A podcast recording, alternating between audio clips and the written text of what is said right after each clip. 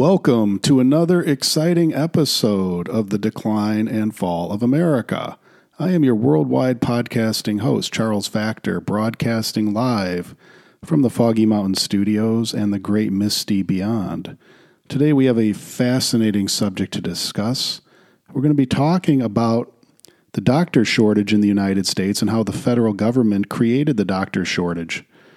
It's a sad situation that our corrupt political parties, which run our corrupt federal government, have decided to make money, and I'll explain how, by limiting the number of doctors in the United States, which has created a big problem for everyone in the country, including you and I. We'll talk about how doctors' salaries have skyrocketed and how patients can no longer get in to see a doctor because there aren't enough of them.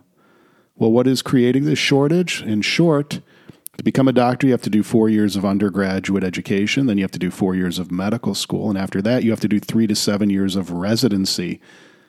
But the residencies are paid for by the federal government. Federal government hasn't increased the number of residency slots in years. And as a result, students are going through four years of undergraduate, they are going through four years of medical school, and they cannot get a slot in a residency program. The result of which is they are hundreds of thousands of dollars in debt, the students are. They've completed medical school, but because they cannot find a residency program because the federal government has limited the number of residency programs, there are tens of thousands of students who have graduated from medical school who cannot practice medicine in the United States. Let me repeat this. These are Americans who have finished medical school.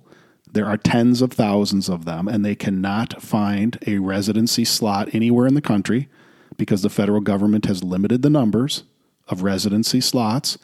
So, after medical school, they are hundreds of thousands of dollars in debt, which they use to pay for medical school. But because they cannot find a slot in a residency program, they cannot practice medicine. And then you and I cannot get to see a doctor. This is the tragedy of our system. Now, why would they do this? Well, because the American Medical Association wants to keep the number of doctors limited so salaries go high, so they bribe the Congress. They bribe the Congress and the president in the form of campaign contributions. So they give them money to the politicians, the American Medical Association, existing doctors, to drive their own salaries higher by limiting the number of doctors. It's supply and demand. And this greed is not only hurting these tens of thousands of doctors, but it's bankrupting our medical system. So that's what's going on. And you may say, well, I've never heard of this. Nobody's discussing it, right? I don't see this in the media. I never hear anyone talking about it. My goodness, is this why my medical bills are so outrageous? Yes, it is. And here's an article from the New York Times that explains it. It start and this article was written in 2023 this year. So here goes. Quote from the New York Times, quote, I am worth it why thousands of doctors in America cannot get a job. Medical schools are producing more graduates, but residency programs haven't kept up, leaving thousands of young doctors chronically unmatched and deep in debt. Dr. Christy Cromblin knew that as the descendant of Alabama sharecroppers and the first person in her family to go to college, making it to medical school might seem like an improbable dream. Her parents watched in proud disbelief as she inched closer to that goal, enrolling in a medical school in Barbados, enlisting in the military with plans to serve one day as a flight surgeon. But then came an unexpected hurdle. A contentious divorce led Dr. Cromblin to take seven years away from the medical school to care for her two sons. In 2012, she returned for her final year, excited to complete her exams and apply for residency, the final step in her training. But no one had told Dr. Cromblin that the hospital residency programs, which have been flooded with a rising number of applicants in recent years, sometimes use the electronic residency application service software program to f- filter out various applications, whether they're from students with low test scores or from international medical students. And Dr. Cromblin had passed all her exams. She had earned her MD, but then she was rejected from 75 programs.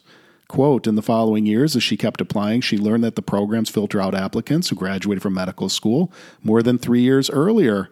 So her rejection pile kept growing. She's now on unemployment with $250,000 in student loans. Quote, there are times when you question your worth, Dr. Cromblin, age 43, said. You wonder if you're useless. I've always encouraged myself over and over I'm worth it, I'm useful, I'm damn good.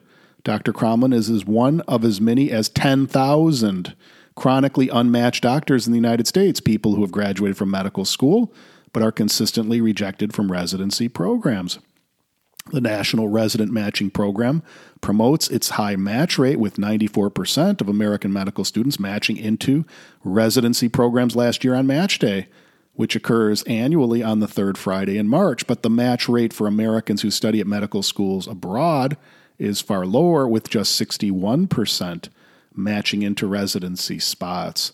Last year, the Association of American Medical Colleges released a study and found that the country is going to face a shortage of 54,000 to 139,000 physicians by 2033, a prospect made all the more alarming as hospitals confront the possibility of fighting future crises similar to the COVID epidemic. Yet each year, thousands of graduates emerge from medical schools with a virtually useless MD or DO. Without residency experience, they do not qualify for licensure in any state. Residency doctors say that although they are committed to diversity and consider many factors beyond test scores, they sometimes use filters and sifting the applications because they receive thousands of applications for just a handful of spots. Quote, Nobody has the time or desire to read this many applications, wrote Dr. Susan Caron, an anesthesiologist at the University of Rochester. Quote, it makes my job a lot easier when I can filter your applications by MD, DO, foreign graduate.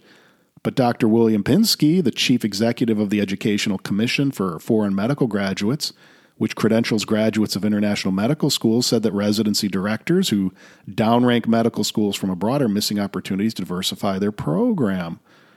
Quote, the pool of unmatched doctors began to grow in 20, 2006 when the Association of American Medical Colleges called on medical schools to increase their first year enrollments by 30%.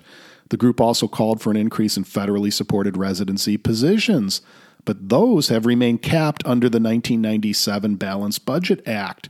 Senator Robert Mendez, Democrat of New Jersey, introduced the Residence Resident Physician Shortage Reduction Act in 2019 to increase the number of Medicare supported residency positions available for eligible medical school graduates by 3,000 per year over a period of five years, but it has never received a vote. And in late December, Congress passed a legislative package creating 1,000 new Medicare supported residency positions over the next five years. Dr. Landry, an emergency physician in Boston, said all of the young doctors she has mentored, even those who went unmatched, were the most challenging to assist. Quote, they want to be a part of our healthcare system, but they have this boulder that is blocking them. At some point, Dr. Fermandina lost count of the number of residency rejection emails she had received. Still, she could remember the poignant feeling of arriving at 2005 at Ross School of Medicine in Dominica, thinking she was luckiest person in the world. Well, it goes on and on. This is the New York Times article, but I think you you get the idea. And the article in this New York Times article goes on to say as follows, quote, "It is the cold smack of reality Students graduating from American colleges choose to go to medical school abroad for many reasons. Some have test taking anxiety, prefer to apply to schools that don't rely on MCAT scores for admission. Others are attracted by the warmth and adventure promised by schools based in the Caribbean, which tend to have acceptance rates that are 10 times as high as the American schools. And the article later goes on to say, quote, Dr. Pinsky of the Educational Commission for Foreign Medical Graduates said the organization is working with the World Directory of Medical Schools to ensure that international schools describe their credentials in a more clear and honest way. Quote, the 61% match rate for international students may understate the problem, some experts say, because it does not account for medical students who receive no interview offers. With those students included, the match rate for international students may drop as low as 50%. Interesting, isn't this? This is why we have the doctor shortage. So that's from the New York Times. The article was recently written this year. We have 10,000 people that have either gone to American or Caribbean medical schools they've finished their medical school programs, but because the federal government has not significantly increased the number of residency slots that they have to and are required to take after medical school, they can't practice medicine. Now, the average MD student is $200,000 in debt from the cost of medical school. So they have 200,000 in debt. You cannot discharge student debt in bankruptcy. It's exempt from the bankruptcy laws. That debt will follow them to the grave, growing interest each and every year. They can't get a residency slot because the federal government has restricted the number of residencies. And therefore, they can't practice medicine in any state and therefore doctor salaries go up because there's a doctor shortage and you and I are paying a fortune for our medical care and oftentimes we have to wait months or years to even get in to see a doctor particularly in certain specialties. So, you've seen your medical bills, you've seen how hard it is to get to see a doctor. You've seen our bankrupt and broken medical system. If you want to know why it's bankrupt and broken, this is one very good reason, not the only reason. We'll talk about other reasons in future podcasts, but this is certainly one of them. It's greed. It's politicians making money off the system. It's current doctors jacking their salaries higher. And uh, the average current doctor in a specialty now makes $389,000 a year. The average American makes about 50 grand a year, maybe 40 grand a year. The average doctor in a specialty in the United States now makes $389,000 a year. Insurance companies can't afford that. Government can't afford that. You and I can't afford to pay for that. So, so, yeah, the doctor's salaries have gone sky high in recent years. But the system, no system, no system anywhere in the world could afford to pay that. Our doctor's salaries are the highest in the world. And what are we getting for that? We're getting long waits, long lines, overcharge, crazy bills. And our outcomes, our medical outcomes, are not as good as in other countries where they pay half as much for medical care you would think our federal government would say, oh, to alleviate the problem, we'll create more residency positions, right? I mean, wouldn't that be the easy answer? Then you drive down the salaries for doctors, you'd increase the supply of doctors, people, you decrease waiting lists, you would in- decrease people's bills, what we're paying for it, what insurance is paying, what the government is paying for it in the form of Medicare and Medicaid and military health care and prisoner health care. But the government's doing the exact opposite. Our corrupt political parties, you can always count on them to do the wrong thing. Both political parties have done the opposite. They've restricted the number of residencies, which reduces the number of doctors practicing in this country, and it's created this backlog where people go to medical school and they can't practice medicine. Tens of thousands of them, and it's only going to get worse because they, as you heard, the bill to fix this problem was introduced but never received a vote in Congress. Neither party called for a vote in Congress. Nobody even voted on it. That's how unimportant our Congress and our president view this situation. The fact that we can't afford health care, the fact that government can't afford health care, the fact that insurance companies can't afford health care doesn't bother them, but it bothers you and I. I mean, every time you open a bill my goodness gracious. And it comes from a hospital or just a doctor's visit. These things are thousands and thousands and thousands of dollars. Everyone is scrambling to try to come up with enough money to pay each doctor $389,000 a year.